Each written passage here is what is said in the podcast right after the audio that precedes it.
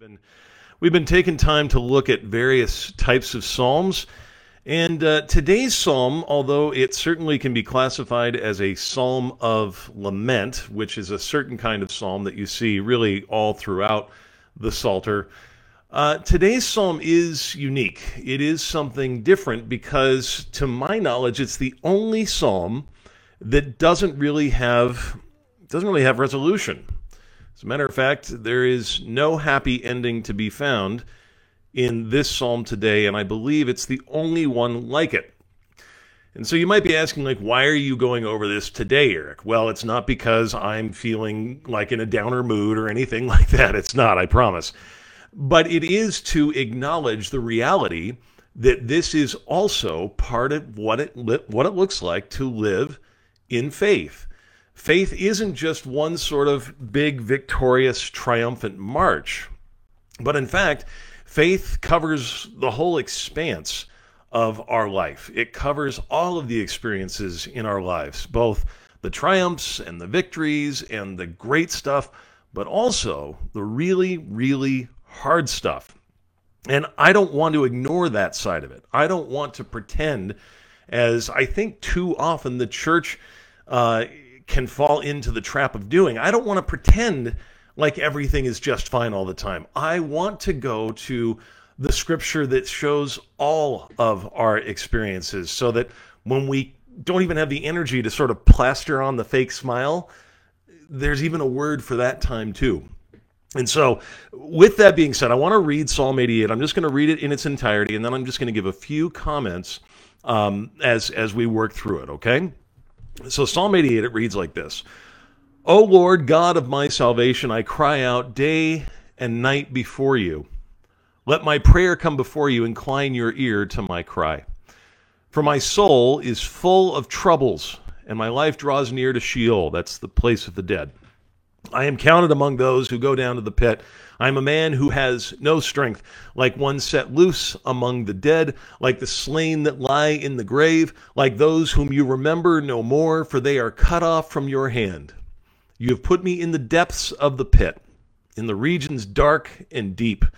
Your wrath lies heavy upon me, and you overwhelm me with all your waves. You have caused my companions to shun me you have made me a whore to them. I am shut in so that I cannot escape. My eye grows dim through sorrow. Every day I call upon you, O Lord. I spread out my hands to you. Do you work wonders for the dead? Do the departed rise up to praise you? Is your steadfast love declared in the grave, or your faithfulness in Abaddon? It's another name for the place of the dead. Are your wonders known in the darkness?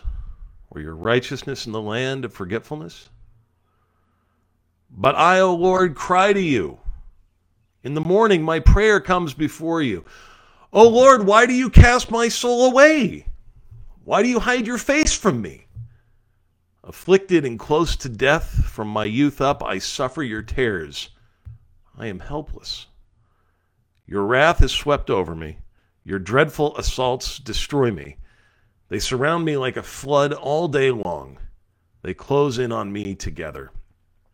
You have caused my beloved and my friend to shun me.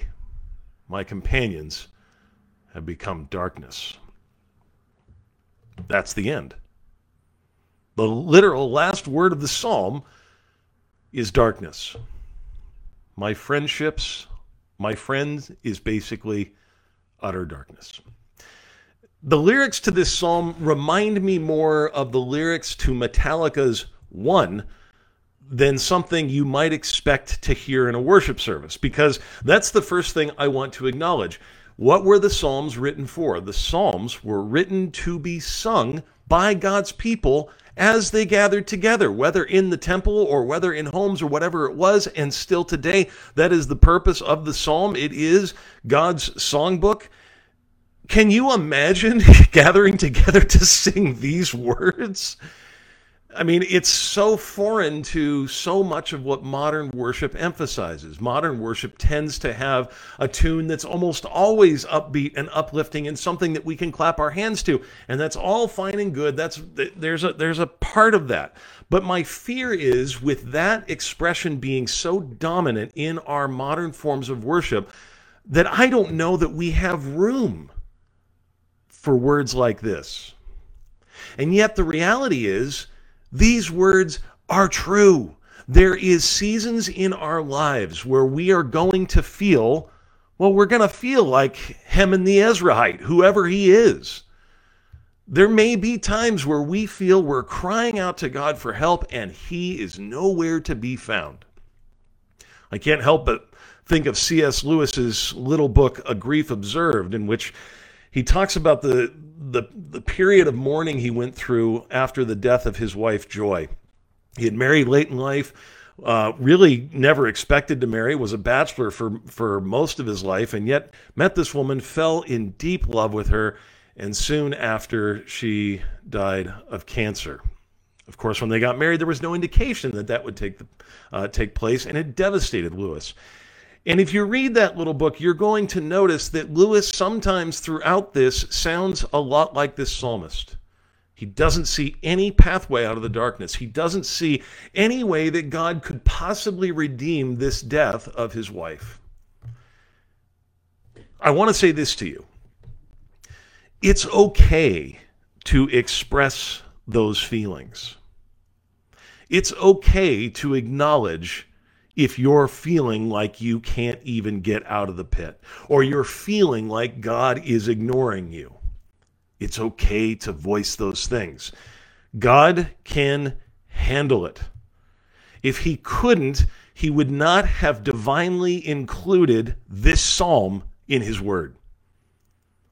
If there was any psalm that he wouldn't want in his word, you would think it would be this one, in which in fact, the psalmist blames him. Your wrath is sweeping over me. I'm calling out to you and you're ignoring me. And yet God God knows we are but flesh and he allows us to express ourselves because here's the deal folks. God would rather have the honest real you than some sort of plastic painted on version that you're going to try and present to him as being more pious than you really are. So I, I just want to say up front those two things. First of all, recognize this is an aspect of worship too. It is no less worship to read this psalm than it is to read Psalm 119 about the glory of the word, or Psalm 139 that tells us we are fearfully and wonderfully made.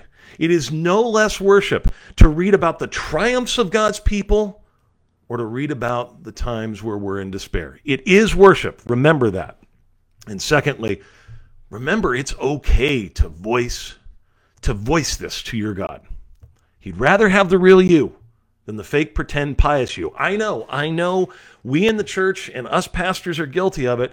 Too often present a shiny, polished version of the Christian faith that makes everybody, when they come together, just smile and say everything's fine. I know, and I think that there's a problem there granted sunday mornings it's very hard to just you don't have that much time to kind of express how you're really doing and all the struggles you have. It's tough on sunday mornings but i do think this is the value of small groups. I do think this is the value of having close friends within the christian faith. I do think we need to be able to have a space where we can say the things that are really on our mind if they're really troubling us just like the psalmist does here and then the last thing I want to emphasize, and then I'll let you go for the day because I don't want I don't want you to just end up on a downer, even though I think there's times where it needs to be there and needs to be allowed to just sit there. I do want to emphasize none of the words of this psalm indicate unbelief. In fact, folks, this is a cry of faith. What does he say right out of the beginning? O Lord God of my salvation. He recognizes who his God is, and he recognizes that God is his Savior. And yet that doesn't stop him from expressing what he's really feeling. Don't let it stop you either. He's the God who can handle all of it. And it's not unbelief to come to him with your complaints and your laments and your struggles and lay them upon him. What does Jesus actually invite you to do graciously? Come to me, all you who are weary and burdened, and I will give you rest. My yoke is easy and my burden is light. Give it all to him. If you're feeling like, even if it's, even if you know intellectually it's not true, if you're feeling like his wrath is heavy upon you, as this psalmist feels it, say it. Doesn't matter if it's theologically inaccurate at the time or not. Say it. Get it out to him. Lay it on him. He can handle it. If your God can handle a cross, if your God can indeed handle what Jesus handles, being forsaken at the cross, taking upon himself the sin of the entire world and the misery of the entire world and the distress of the entire world, then good gracious Christian, he can handle your lament. He can handle your struggle. Don't be afraid to give it to him in whatever way it comes out, whether it comes out as a groan, whether it comes out as a yell, whether it comes out as a shaken fist, whatever it is, go ahead. You're allowed. And finally, I do want to emphasize something that I think is, well, a stunning reversal and an answer to the question that the psalmist has. In verse 10, he asks this question rhetorically as if the answer is in fact negative. He says this do you work wonders for the dead? Do the departed rise up to praise you?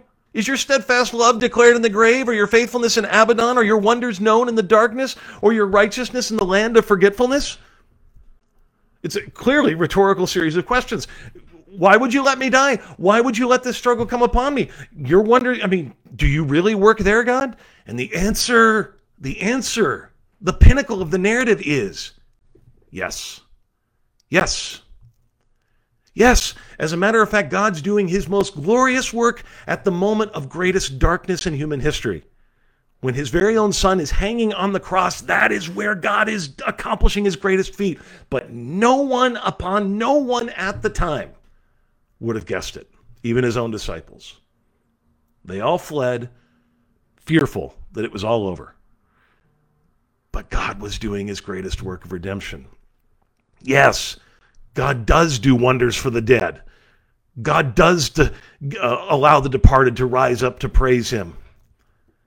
And yes, his steadfast love is declared in the grave because his steadfast love has defeated the grave. So yes, there may be times where you you can't see that in front of your face.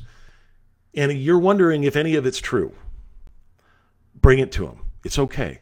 It's okay the God who rose Jesus from the dead and ascended him to the right hand of his throne, the God who did that will do the same thing for you because he's faithful, even when we are faithless.